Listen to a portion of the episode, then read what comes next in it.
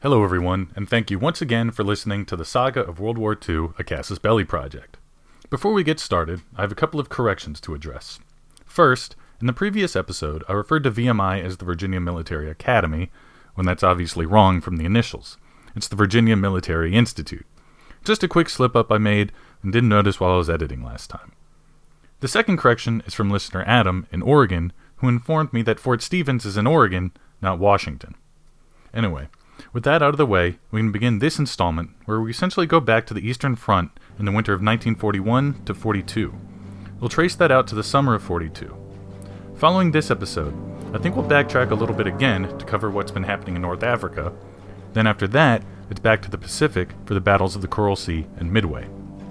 Anyway, let's begin episode 23 Blue Jubilee.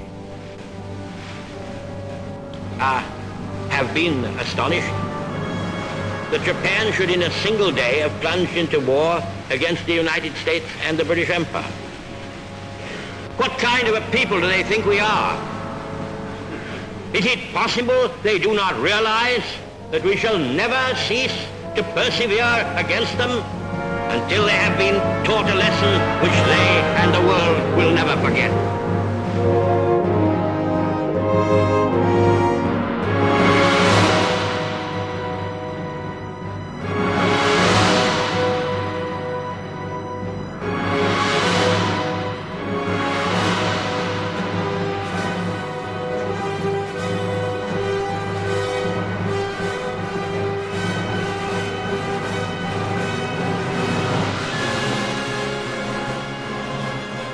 If you recall, when we left off with the invasion of Russia, the Wehrmacht was six months into a headlong dive into the plains of Eastern Europe. The northern armies had reached Leningrad, the southern armies were continuing to push east into Ukraine, and the Central Army's leading scout elements had just barely glimpsed the lights of Moscow's suburbs. The German soldiers were exhausted and freezing. The Russians, for their part, were battered and ill equipped, but resolute. On December 5, 1941, Stalin initiated a counteroffensive in the Kalinin and West fronts to push back the German Army Group Center in front of Moscow. On December 6th, the Southwest Front joined in on the counterattack. This counterattack would not be a massive hammer blow on the Germans, like Stalin had imagined. Instead, it was more like a determined shove. The Soviet army was composed almost entirely of greenhorns and lacked heavy weapons of all kinds. In some instances, even small arms were lacking, and men were sent into battle unarmed, told to pick up a weapon when they found one. If it weren't for the beleaguered state the Germans were in, the counteroffensive would have hardly made a dent at all. The only real advantage Red Army troops had was that they had proper winter clothing. So when the green, lightly armed Soviet conscripts met the exhausted, freezing, exposed Germans, they succeeded in pushing them back. On December 17th, Stalin ordered the Leningrad, Volkhov, and Northwest fronts to join in on the counterattack to try and rescue Leningrad. In an attempt to separate Army Group Center and Army Group North, he ordered the 4th Shock Army to make a drive for Smolensk. At the same time, an amphibious operation was launched to try and rescue Sevastopol on the Crimean Peninsula. 20,000 men landed and posed a serious threat to von Manstein's besiegers. With so many fronts, fronts being the term the Soviets used for army groups, by the way, already engaged and apparently making headway, Stalin ordered a general offensive throughout the entire theater on January 5, 1942. This was not necessarily the best use of limited Soviet resources. Stalin wanted to push back the Germans everywhere. Zhukov, on the other hand, argued that what little excess equipment existed be made available to the forces fighting Army Group Center, and the counteroffensive should not even be attempted in the north and south. Soviet industry was not fully mobilized yet, nor operating at maximum capacity, so Soviet formations lacked heavy weapons and ammunition for the entirety of their army. Artillery along most of the front was allocated only one or two rounds a day, hardly enough to maintain a defensive posture, much less a grand offensive. Zhukov also argued that Germans in those sectors had prepared defensive positions, and that only by concentrating on one portion of the enemy's frontage could they succeed. Additionally, in the center, the Germans were severely disorganized from the counterattack that had already taken place. Stalin overruled him, though, so the offensives went forward. The Soviet winter counteroffensive was on and would be fought tooth and nail. Unfortunately for the Russians, though, Zhukov would be proved correct. The fresh Russian troops had to learn tough lessons against hardened and tactically proficient German soldiers. Nevertheless, the Red Army made gains through sheer manpower and force of will. Fighting against a beleaguered enemy at the end of thousands of miles long supply line has its advantages, and as Stalin was fond of saying, quantity has a quality all its own. The Wehrmacht was beaten back between 50 and 200 miles along the 1,000 miles of frontage, and the area immediately in front of Moscow was cleared of Germans, ending the threat to the capital city and its logistics hub. But by March, the Red Army had run out of steam. Yes, some gains had been made, but at a terrible price. Countless men died throwing themselves at German positions, and oft as not, the Germans were willing to surrender untenable ground. Stalin had to admit that an ill supplied, undermanned counteroffensive would not work. He would have to allow his armies time to dig in and wait until Soviet production could keep up with demand, and then exceed it in order to create stockpiles for later offensives. March not only brought the end of the winter counteroffensive, but also the spring thaw. Once frozen plains that allowed for relatively easy armored maneuver gave way to an endless bog. Tracked and wheeled vehicles of all types became mired in mud that consumed them up to their axles. Relishing the forced truce, since neither side could effectively maneuver against the other, both the Wehrmacht and the Red Army used the short respite between March and June to rest and refit. During the previous nine months of fighting, neither side, but especially the Russians, could put together more than piecemeal replacements. The Red Army was simply being attrited faster than it could replace and reorganize. By this time, the Russian industry was turning out a thousand tanks a month and 1,800 aircraft, but these hardly replaced equipment lost in battle, considering large encirclements often yielded thousands of tanks and guns to the enemy. Though 3 million men had surrendered in the previous nine months and a million more had become casualties, the Red Army had another 9 million men available to press into service. That manpower was enough to field 400 divisions, with replacements still available. The only thing missing was material and time to train and equip the men. Since the start of the war, Soviet industry had already managed to turn out 4,500 tanks, 3,000 aircraft, and 50,000 mortar tubes. The rearming of the Red Army was a task the Soviet Union could certainly undertake. Though Germany did not have quite as many men available to press into service, there were still efficiencies to be gained and new recruits to induct into her combat arms. By the spring of 1942, 22 divisions were added to the rolls of the German army, and 900,000 losses were replaced. The Wehrmacht would never fully recover, though. By April 1942, the German army lacked 1,600 tanks, 2,000 artillery pieces, and 7,000 direct fire anti tank guns, and 250,000 horses for its mostly non mechanized forces. Even having replaced 900,000 losses, the Ostheer was still 600,000 short, and most divisions were only at 70% strength. This was still acceptable to Hitler, though.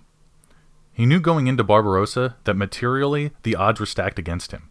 He estimated that his 120 divisions would have to face off against roughly 200 Russian. In reality, about 180 Russian divisions were actually in theater for the first year of the war.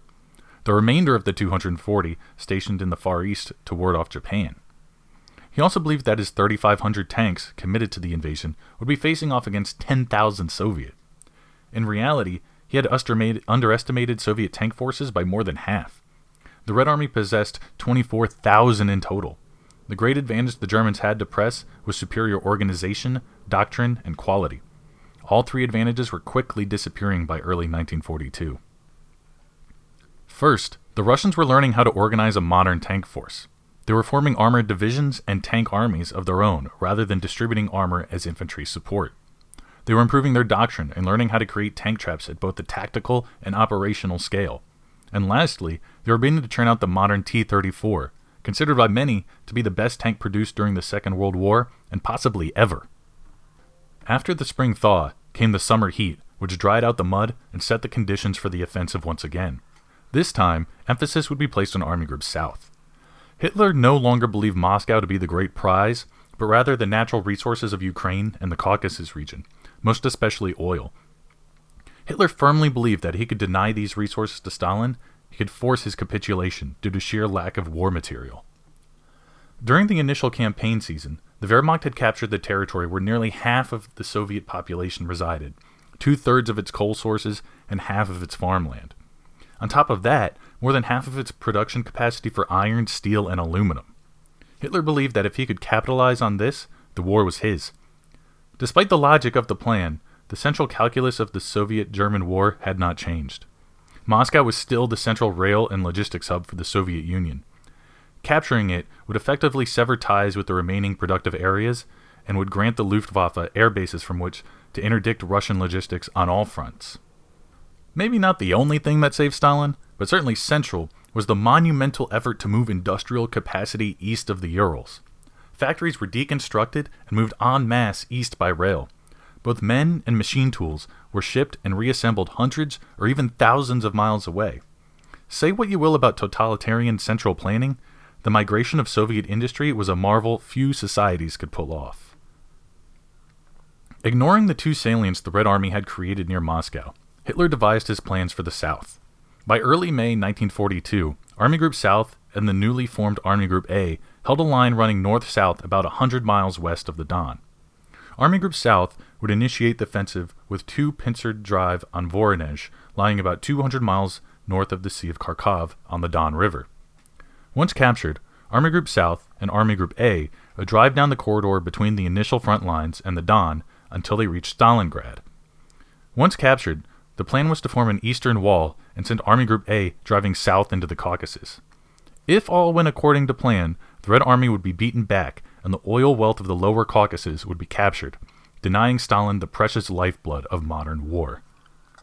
As soon as the ground was hard and dry, the Germans would resume the offensive. The attack on the Crimean Peninsula would be the first step in the renewed offensive. Manstein drove for the town of Kerch, which had been re- reinforced during the winter and spring with 20,000 men, bringing the total on the peninsula to up to 250,000. Within a week, 170,000 Russians had fallen prisoner, and almost the entirety of the Crimean Peninsula lay in German hands. Only the port city of Sevastopol remained. On June 1st, the Battle of Sevastopol began. Sevastopol was a true fortress city. Its outer bastion was 20 miles around, and its inner 8. Inside these were well over 100,000 soldiers, sailors, and naval infantrymen, dug into tunnels and bunkers, where they not only ate and slept, but turned out ammunition as they fought.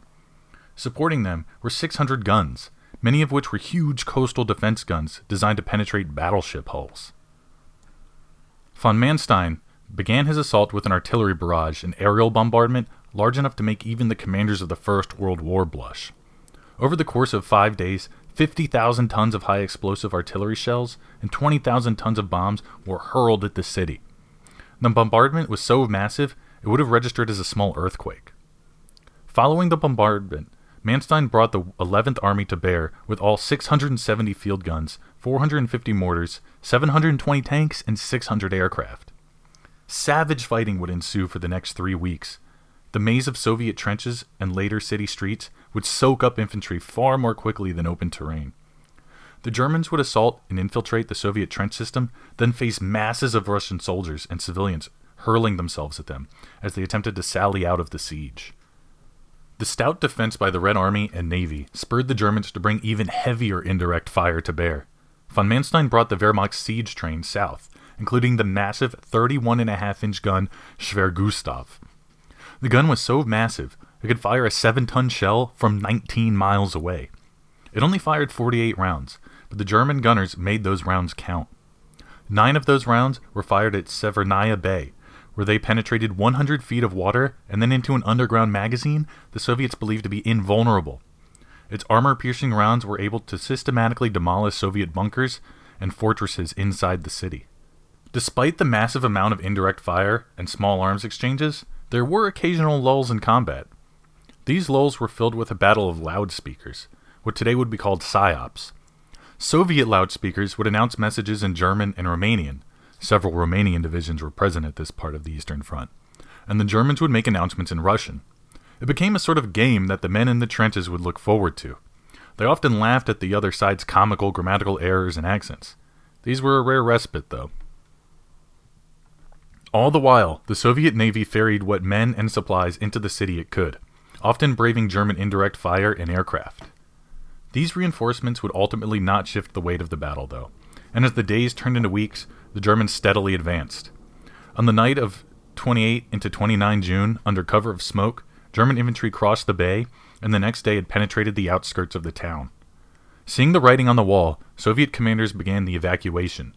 Ships that had for the last few weeks been ferrying men into the city were now trying desperately to get them out before the vice of German infantry and armor locked them in.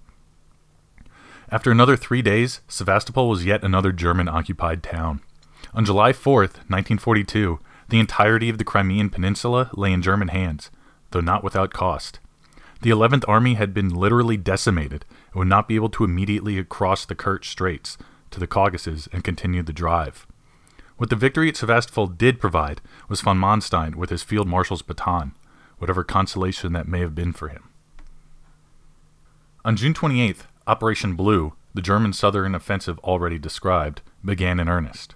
Four armies, the 6th, 17th, as well as the 1st Panzer and 4th Panzer, advanced eastward, organized under Army Group South and Army Group A.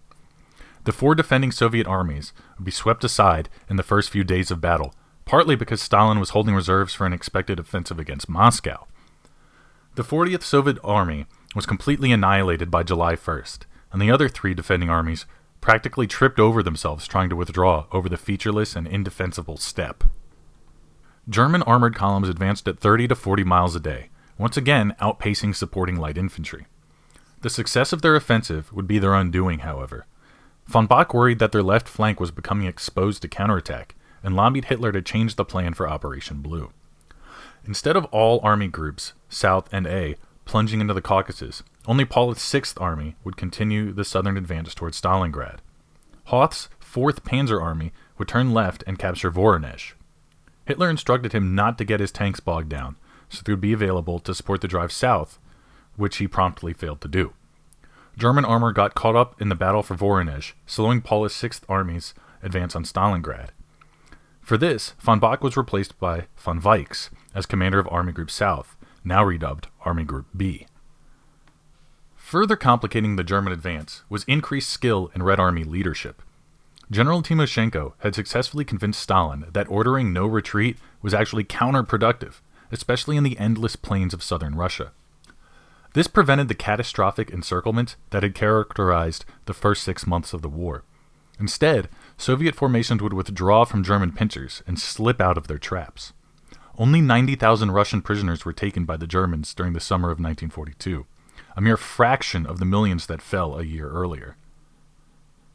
On July 23rd, Hitler relocated his headquarters to Vinnytsia, Ukraine, to more closely direct operations and issued Fuhrer Directive No. 45, which instructed Army Group A to push straight south and cross the Don, where it runs east west, and order Army Group B to capture Stalingrad. After securing a blocking position at Stalingrad and crossing the Don, the two army groups would turn their gaze on Astrakhan and swallow up the whole of the Caucasus. For the most part, the German offensive during the summer of 1942 was a wild success. By the onset of winter in November, German forces had nearly reached Georgia and the Caucasus Mountains. This made Stalin mad. His empire seemed to be crumbling. Sure, the bleeding had been staunched in the north, but his southern flank was falling away. To help prevent a complete Soviet collapse, the United States began ferrying as much material as possible in. Supplies flowed through the Arctic convoys discussed in episode 14, but also via the American built Trans Persian Railway and through the port of Vladivostok, then across the Asian landmass on the Trans Siberian Railway. Though the Arctic Murmansk run was the most direct, it was also the most perilous. The Iranian route was effective, but with the Wehrmacht advancing so far east and south, the most secure route became the long way around the world. Japanese raiders would not harass Russian flagged ships in the Pacific, but the Trans Siberian Railway was long and had limited bandwidth for supplies. In this way, American boots kept Red Army soldiers marching, and American trucks made in Detroit kept them supplied. Mere material help was not enough for Stalin, though. He demanded assistance in manpower. A second front needed to be opened against the Germans, preferably in France. The Americans were highly motivated to conduct a cross channel invasion, but the British were not, especially Churchill, always fascinated by peripheral operations. The British preferred to fight the Germans in the existing North African front. Americans, being direct and practical, scoffed at the idea of sailing hundreds of miles out of their way to a sideshow theater when Calais was only 25 miles from Dover. The disastrous raid on Dieppe would teach them that maybe they needed to rethink their strategy. Operation Jubilee, as the raid on Dieppe was codenamed, was an attempt to take a port with an invasion so that supplies would immediately begin to flow into the beachhead. The experiment would be conducted by six Canadian infantry battalions and one armored regiment, supported by two British commando teams.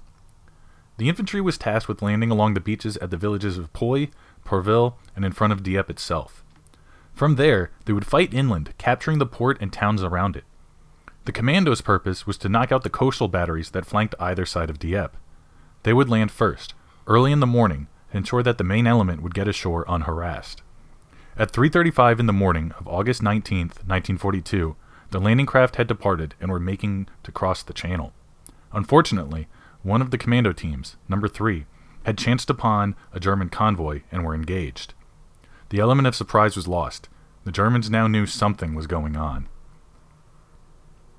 Fortunately, the men of Number 4 Commando had reached the French coast undetected and were able to put to shore unmolested. By 0540, they were beginning their assault, and by 0630 had cleared a machine gun nest and were in the process of destroying the main batteries at Varennes and Vestéréville-sur-Mer.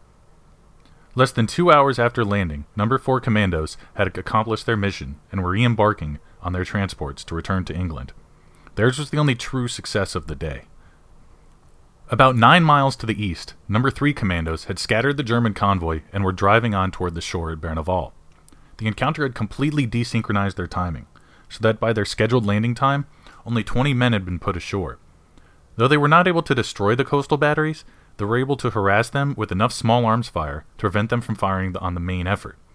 Though not completely successful, they were safely withdrawn. In the center, the Essex Scottish and Royal Light Infantry were landing in front of Dieppe Casino. At Pourville, in the South Saskatchewan Regiment and the Queen's Own Cameron Highlanders put ashore. The Royal Regiment of Canada was sent to Puy. The assault on Dieppe was itself was carried out by the 14th Canadian Army Tank Battalion and the Fusiliers Mont Royal.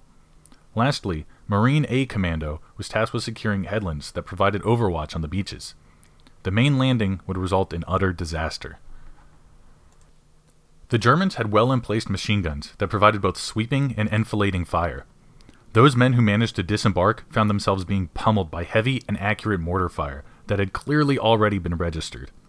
Snipers had been emplaced in well covered and concealed positions as well, and they specifically targeted Allied leadership, beginning with company commanders, then working their way down to platoon leaders, and eventually down to squad leaders. Senior enlisted leadership and officers suffered disproportionate casualties as the Germans intentionally sought to disorganize the landings. The Essex Scottish and Royal Hamiltons, who landed at the beaches directly in front of the town, were particularly hard hit despite receiving tank support. The tankers fared little better than their dismounted counterparts. Most of the armor was destroyed as soon as they departed their landing craft on the beach. Out of the entire regiment, only six tanks reached the town itself, those six managed to blaze their way through the German defenses until they ran out of ammo, but even those were eventually disabled or destroyed by the efforts of the German light infantry. As the situation on the beaches deteriorated, the overall commander, Major General Roberts of the Canadian Army, ordered his reserves, the Royal Marines and Fusiliers Mont Royal, to land, violating the old military maxim of never reinforcing failure. These men were as hopelessly committed as those who went before them. By nine in the morning, the disaster which had befallen the raid on Dieppe was becoming clear to all involved, and an evacuation was attempted. By 1400, every man that could be withdrawn was, but huge numbers lay dead on the battlefield, and many more were captured. 900 Canadians died, a further 586 were wounded, and 1900 were captured. Of the commandos, 275 were wounded. Roughly a division size element had been committed to the raid and had failed completely for a myriad of reasons. First, attempting to assault a fortified port was simply too difficult. In future amphibious assaults in Europe, relatively unfortified hinterlands would be attacked. Second, the Allies were unable to establish air superiority, despite throwing 48 squadrons of Supermarine Spitfires and 8 squadrons of Hurricanes at it. Though technically a victory for the RAF, it was certainly a Pyrrhic one. The idea was not only to provide air cover for the ground assault, but also to draw the Luftwaffe into a massive air battle where its strength would be sapped by heavy combat. Sort of a Verdun in the sky type situation. Unfortunately, the RAF suffered high losses, with 91 aircraft lost, but even more painful, 64 pilots were either killed or taken prisoner. thus taken out of the pool of experienced pilots available. The Luftwaffe only lost 48 aircraft, and more importantly, only 13 pilots. They were able to replace their losses within a week of the raid. Lastly, the raid was doomed by German intelligence, who had prior warning. The 302nd Infantry Division, which defended the coast at Dieppe, was forewarned and thus at high alert when the landings began. The happenstance collision with the convoy only confirmed their intelligence. The raid was successful in only one sense that it taught the Allies valuable lessons that would be carried forward. First, they concluded that the battlefield had to be prepared with indirect fire and aerial bombardment in order to soften the defenders' positions. Second, surprise was paramount. If the enemy knew where and when the invasion would take place, they would be too well prepared. The Allies would learn this lesson well and create entire fictitious armies and elaborate plans to throw off German intelligence. Third, the need for good intelligence and understanding of the battlefield prior to initiating contact. Fourth, the need to avoid heavily built up areas for the initial assault. And fifth, the need for craft capable of picking the men back up. Another lesson was that taking a port intact was basically impossible. Even if they could seize it, it would be so damaged from the fighting that it would be useless for bringing supplies in right away, so they would have to create their own port facilities. Hence, the creation of mulberry harbors later in the war. These lessons, though learned at a terrible price, would set the conditions for victory two years later.